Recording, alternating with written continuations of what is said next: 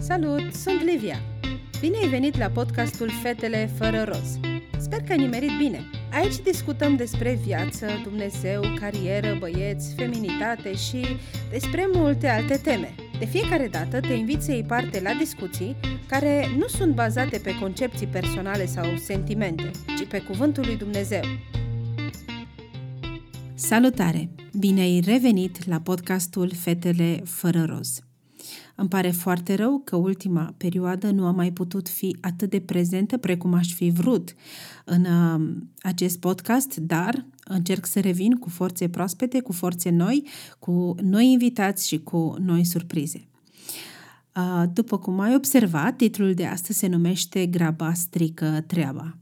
Este o vorbă destul de frecventă între noi românii și dacă ne uităm atenți în viața noastră, cu siguranță o să vedem că graba a cam stricat treaba pe unde a intrat ea. Întotdeauna, atunci când ne luăm timp, ne gândim și acționăm cu înțelepciune, lucrurile merg altfel, iar atunci când ne grăbim, parcă atunci când ne uităm în urmă, vedem că lucrurile puteau fi făcute diferit și cu mai mult calm și cu mai multă înțelepciune. Dar asta e așa, pe scurt. Nu vreau să-ți povestesc doar din viața mea sau din amintirile mele despre această, despre această temă și o să vreau să deschidem Biblia. Dacă ai posibilitatea, îți recomand să deschizi Biblia împreună cu mine la 1 Samuel, capitolul 13. Vom citi primele 14 versete.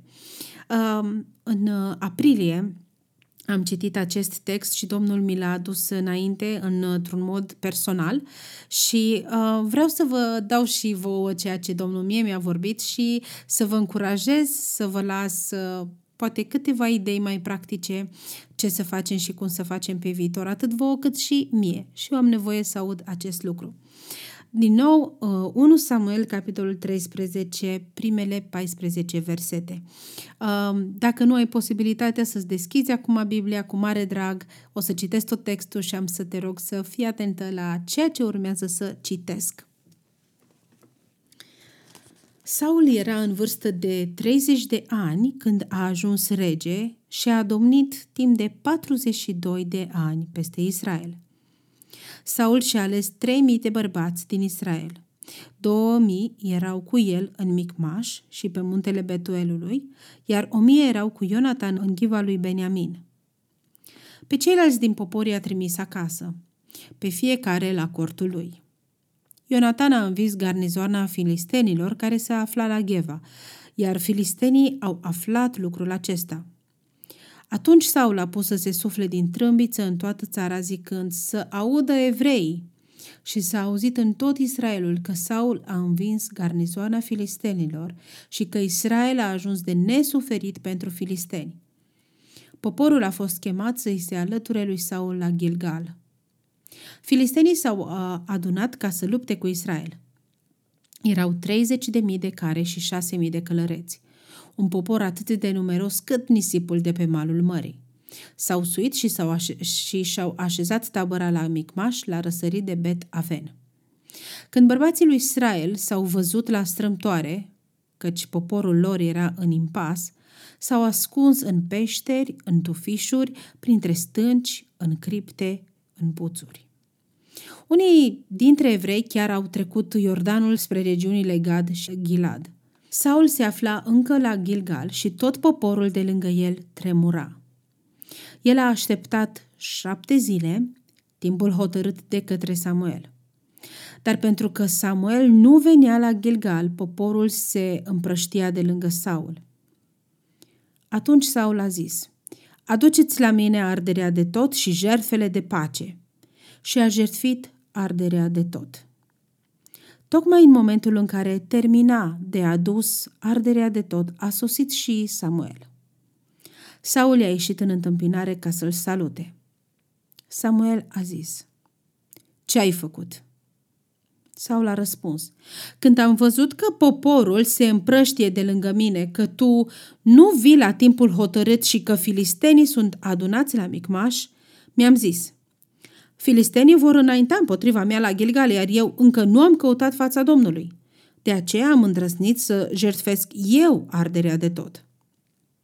Samuel i-a zis lui Saul, ai lucrat ca un nebun și nu ai păzit porunca pe care ți-o dăduse Domnul Dumnezeul tău. Dacă ai fi ascultat, Domnul ți-ar fi întărit pentru totdeauna domnia peste Israel. Acum, însă domnia ta nu va mai dăinui. Domnul și-a găsit un om după inima lui și l-a rânduit să fie conducătorul poporului său. Și aceasta, fiindcă nu ai păzit ce-ți poruncise Domnul.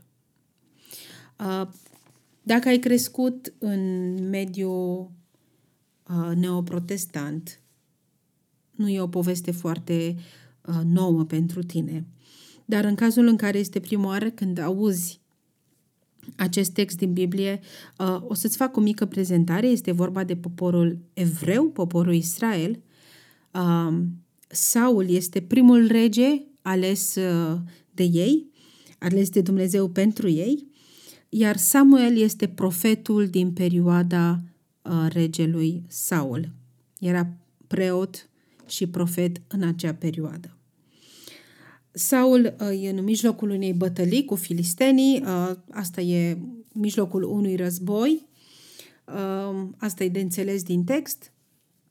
Iar înainte de a pleca la război, unul din obiceiurile pe care le aveau era să caute fața lui Dumnezeu să-L întrebe pe Dumnezeu ce să facă. Și uh, pentru că trecea timpul și Samuel nu mai venea după cum a zis că o să vină și Saul se simțea amenințat și uh, oamenii din jur plecau pentru că nimic nu se întâmpla, alege să își asume rolul de preot, deși el era împărat, sunt două funcții foarte diferite, alege să-și asume rolul de preot, crezând că fiind împărat are dreptul de a fi și preot uh, și uh, aduce el jertfa înaintea lui Dumnezeu ca să rezolve repede problema. Um, asta e așa ca o mică explicație pe lângă text. Știm că Saul a fost primul împărat și nu a fost cel mai plăcut împărat. Uh, și aici este unul din motivele pentru care se întâmplă acest uh, lucru. Uh, Motivul pentru care, sau motivele pentru care Saul alege să nu asculte de porunca lui Dumnezeu, una din ele, sunt mai multe, dar una din ele era că uh, nu a așteptat timpul spus de Samuel, nu a așteptat timpul dat, da, i s-a spus să aștepte, iar uh, al doilea lucru și-a asumat responsabilitatea de preot, iar el era responsabil ca împărat, nu ca preot, ca rege. Uh, scuzele lui par plauzibile dacă citim în versetul 11. Când am văzut că poporul se împrăștie de lângă mine, deci el rămânea fără armată, iar tu nu vii, asta îi spune lui Samuel, da? deci nu vine preotul odată, iar uh, în fața noastră sunt filistenii, care sunt așa de mulți, ca nisipul mării, este amintit un pic mai sus, uh, filistenii vor înainta împotriva mea la Gilgare, încă nu am căutat fața Domnului. Ă, pe baza ideii că filistenii vor veni, deși nu se mișcau filistenii, dar da, dacă vor veni eu încă nu am căutat fața Domnului, trebuie să fac ceva, armata pleacă. În jurul lui par foarte, uh, scuzele astea par foarte rezonabile. Par foarte reale și par uh, ca uh, că el chiar are dreptate.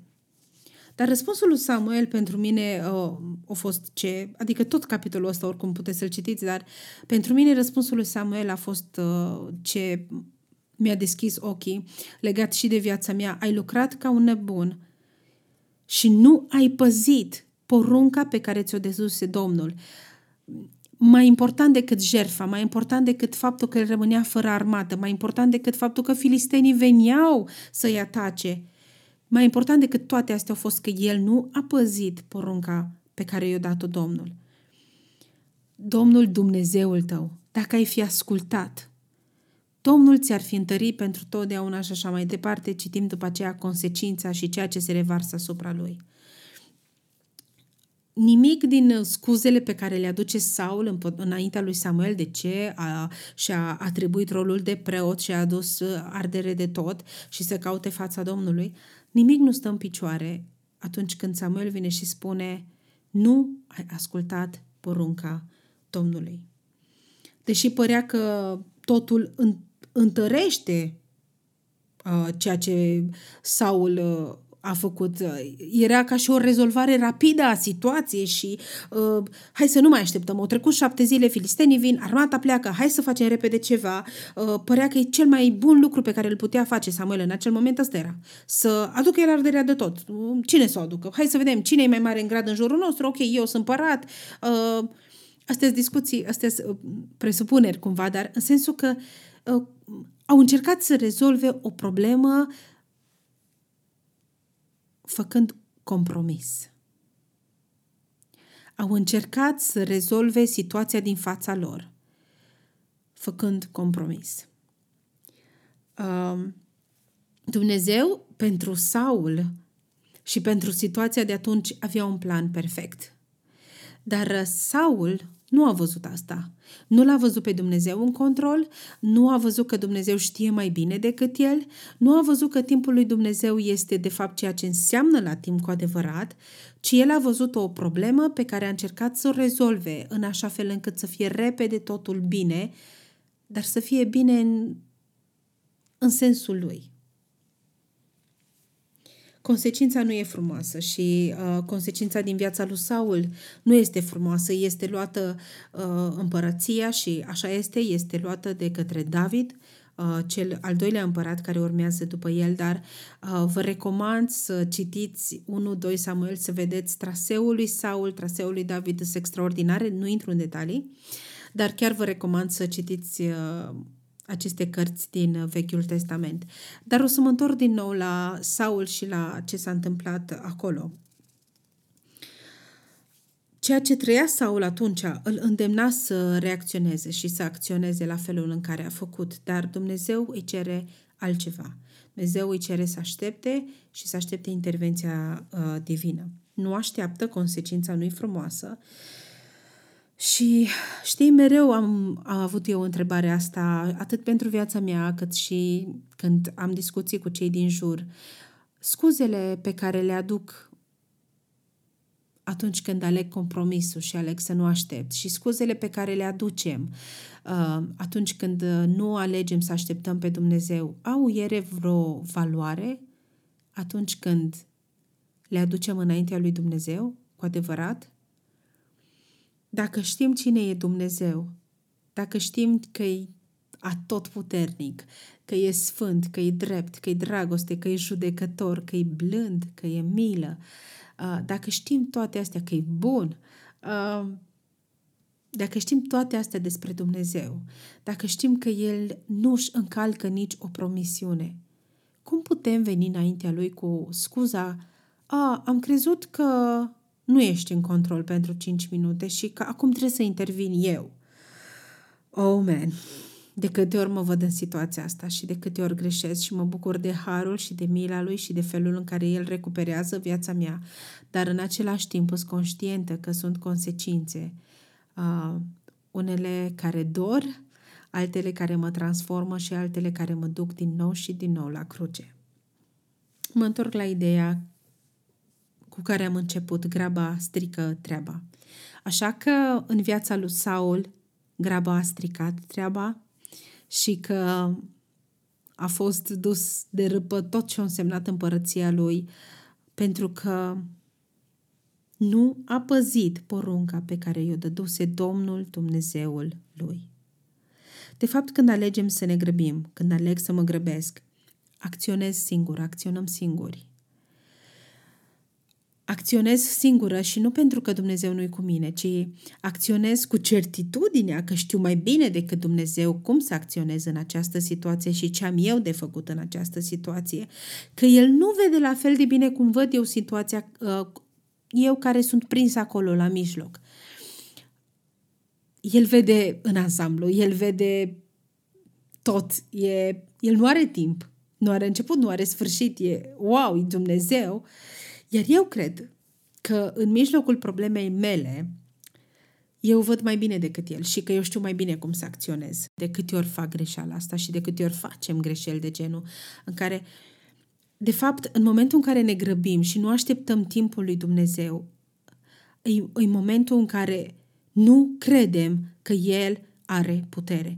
Nu credem că El este bun. Nu credem că El este suveran și atotputernic. Ăla e momentul în care acționez singură și încerc să grăbesc eu lucrurile pentru că Dumnezeu nu știe ce face. Dumnezeu nu își dă seama ce face.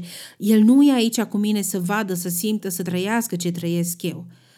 Dar să nu uităm că El a fost pe pământ întrupat ca și uh, om. A suferit, a a străit ca noi, a avut sentimente ca și noi, a avut părinți, a avut frați, a fost pe pământ, a lucrat și toate fără păcat. Și ca final glorios al vieții lui pe pământ, noi l-am crucificat. Dar ce fain că Dumnezeu a scos cei mai buni din toată asta. Și uh, felul lui de a umbla pe pământ și uh, jertfirea lui finală E ceea ce a adus viață în viața mea și ceea ce îmi dă perspectiva veșnică și îmi dă putere să merg înainte. Dar întorcându-mă la ideea că atunci când aleg să mă grăbesc, aleg să nu îl cred pe Dumnezeu pe cuvânt, aleg să nu cred că El este suveran, că El este atotputernic, că El știe tot, că El îi prezent, că El își ține promisiunea, că El e bun, că El e... De... Nu cred nimic din toate astea. Ăla momentul în care spun, Doamne, uh, să-ți explic felul în care tu alegi acum nu, nu arată că ești bun, așa că am să intervin eu ca să completez. De fiecare dată se termină prost când facem asta și când fac asta. Așa că vreau uh, să-ți să-ți las ca și încurajare uh, viața lui Saul. Într-un fel, da, viața lui Saul nu se termină cel mai frumos și el nu este un exemplu de urmat în, în partea asta, dar uh, Vreau să învățăm din, uh, din viața lui Saul și să înțelegem că Dumnezeu ne cere să-L ascultăm, să-L credem pe cuvânt, să-L cunoaștem, să știm cine e El și să mergem prin credință înainte. Nu e ușor și credeți-mă, sunt momente și sunt zile în care urlu și parcă îmi vine să urc pe pereți, că parcă nimic din ce se întâmplă în jurul meu, Dumnezeu n-are control la absolut nimic. Dar în momentul în care mă uit în urmă, pot să văd mâna și uh, felul în care El o ghidat viața mea. Din nou, așteaptă-L pe Domnul. Pentru că nicio scuză, nicio scuză pe care o ai acum nu stă în picioare înaintea lui Dumnezeu când El îți cere să-L asculți. Um, lucrează ceea ce găsesc mâinile tale să facă, dar așteaptă intervenția divină. Nu sta nepăsător, stai sub autoritatea lui Dumnezeu și așteaptă intervenția divină. Uh, nu, nu vine ușor lucrul ăsta și uh, e un proces și e un proces de învățare. Dar uh, vreau să vă citesc încă un text din Biblie, dacă mă îngăduiți, din uh, Proverbe, capitolul 3, de la versetul 5. Pentru mine sunt niște versete foarte dragi inimii mele dar foarte dure în același timp. Uh, și o să înțelegeți de ce. Proverbe 3, de la 5 la 8. Încrede-te în Domnul din toată inima ta și nu te sprijini pe priceperea ta. Recunoaște-L în toate căile tale, iar El îți va netezi cărările. Nu fi înțelept în ochii tăi, temete de Domnul și îndepărtează-te de rău. Aceasta va aduce vindecare trupului și înviorare oaselor tale. L-am citit rar pentru că am vrut să vă fac un pic atenți la câteva chestii. Încrede-te în Domnul din toată inima ta. Nu te sprijini pe priceperea ta. De ce? Pentru că priceperea mea, așa ta, îi limitată.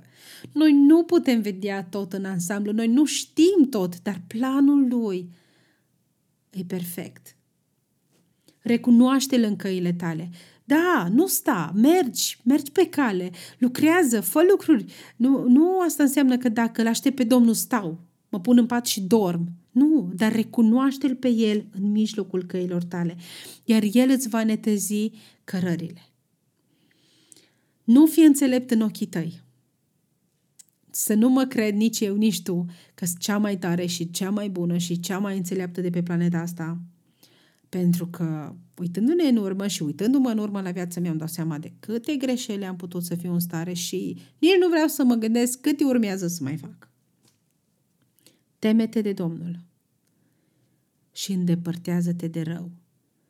Temete de Domnul, ascultă de porunca Lui, dar fă pași înapoi dinaintea răului. Nu te uni cu El și să nu mă unesc cu El, pentru că niciodată n-aduce bine.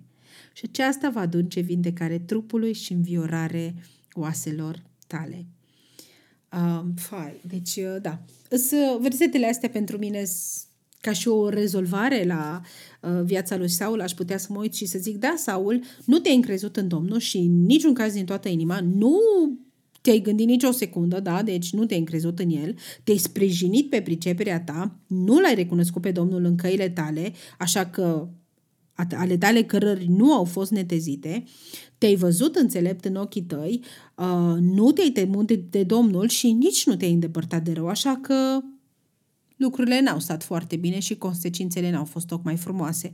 Pentru viața lui Saul mi-ar fi foarte simplu să spun asta, dar când mă uit la viața mea, lucrurile parcă nu mai stau așa de simplu, dar cred că ar trebui să fim la fel de radical cu viața noastră și să zicem ok, Așa de des nu mă încred în Domnul și în niciun caz din toată inima. Și așa că aici trebuie să lucrez și aici trebuie să mă întorc. Foarte des mă sprijin pe priceperea mea, în loc să mă încred din toată inima în Domnul. Nu-L recunosc în căile mele, spun că aici e mâna mea la lucru, nu-i mâna Domnului.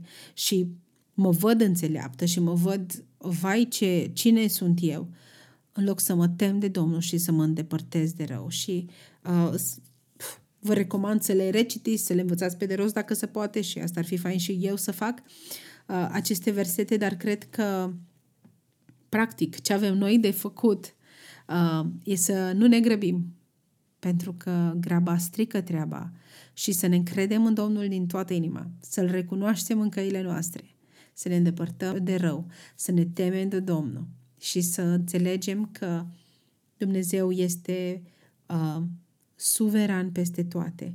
Planul lui îi perfect, că el este în controlul a toate, nu, nu-l surprinde nimic, nu i-a scăpat nimic de sub control.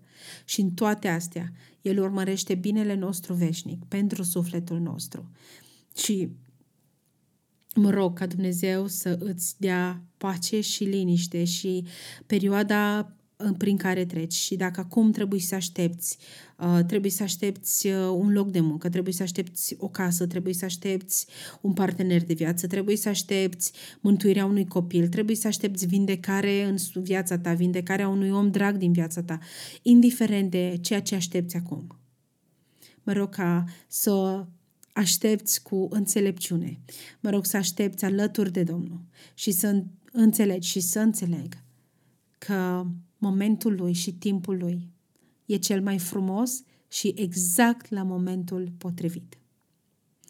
Acum, în încheiere, vreau să vă aduc înainte o recomandare de carte și n-am mai făcut asta până acum, numai în videouri, dar acum la final chiar vreau să vă las o recomandare, o carte pe care o citesc cu viteză pentru că îmi place așa de mult. E E așa de faină, așa de simplu scrisă și așa de profund. Este o carte scrisă de Cory Ten Boom. Este uh, prima carte pe care o citesc uh, și nu e despre viața ei, ci e scrisă de ea. Uh, și cartea se numește Nimic fără Isus. Nu știu cât știți despre Cory Ten Boom. Uh, ea a fost uh, misionară, dar până să ajungă misionară a fost uh, a ascuns evrei în uh, perioada glorioasă a nemților, a ajuns în uh, lagăre, în închisoare, tocmai datorită acestor, acestui lucru. Sora ei moare în închisoare, dar ea scapă, iar apoi merge în întreaga lume și uh, vestește Evanghelia.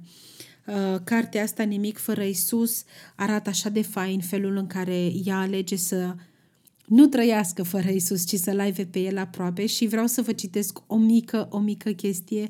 Toată cartea v-aș citi eu, aș face uh, audiobook din ea, e foarte faină, dar vreau să vă citesc numai câteva versuri. Are și câteva versuri, nu are poezii, dar câteva versuri care pentru mine sunt de ajutor și se și leagă cu tema de astăzi. Viața mea e o țesătură între Dumnezeul meu și mine. Nu eu aleg culorile, ci El le potrivește. Uneori El țese întristări, iar eu, în mândria mea, uit că El vede partea de sus, iar eu pe cea de jos. Doar atunci când războiul își va fi încetat lucrul și suvei ca zborul, Dumnezeu va desfăjura pânza și va explica motivul. Firele negre sunt la fel de necesare în mâna marelui țesător, ca și firele aurii și argintii, în modelul pe care el l-a gândit. Ai, uh, e foarte fain să te gândești și legat de tema pe care am abordat-o acum, că graba strică treaba, că felul în care Dumnezeu alege să ne țese viața, la final va ieși o imagine așa de faină și un, un tablou, să zic așa de fain, deși spatele pare așa de întortocheat și de neînțeles, dar Dumnezeu are imaginea de ansamblu a vieții noastre, așa că vă recomand să stați, să stați alături de Domnul. Deci cartea se numește Nimic fără Isus de Cory Tenboom. E, e foarte faină, cu siguranță o găsiți prin, și pe internet și prin librării. Este o carte pe care o recomand din, din toată inima și uh, sper, sper să vă fie de ajutor episodul de astăzi. Multe binecuvântări până data viitoare, nu uitați, sunteți iubiți de Domnul.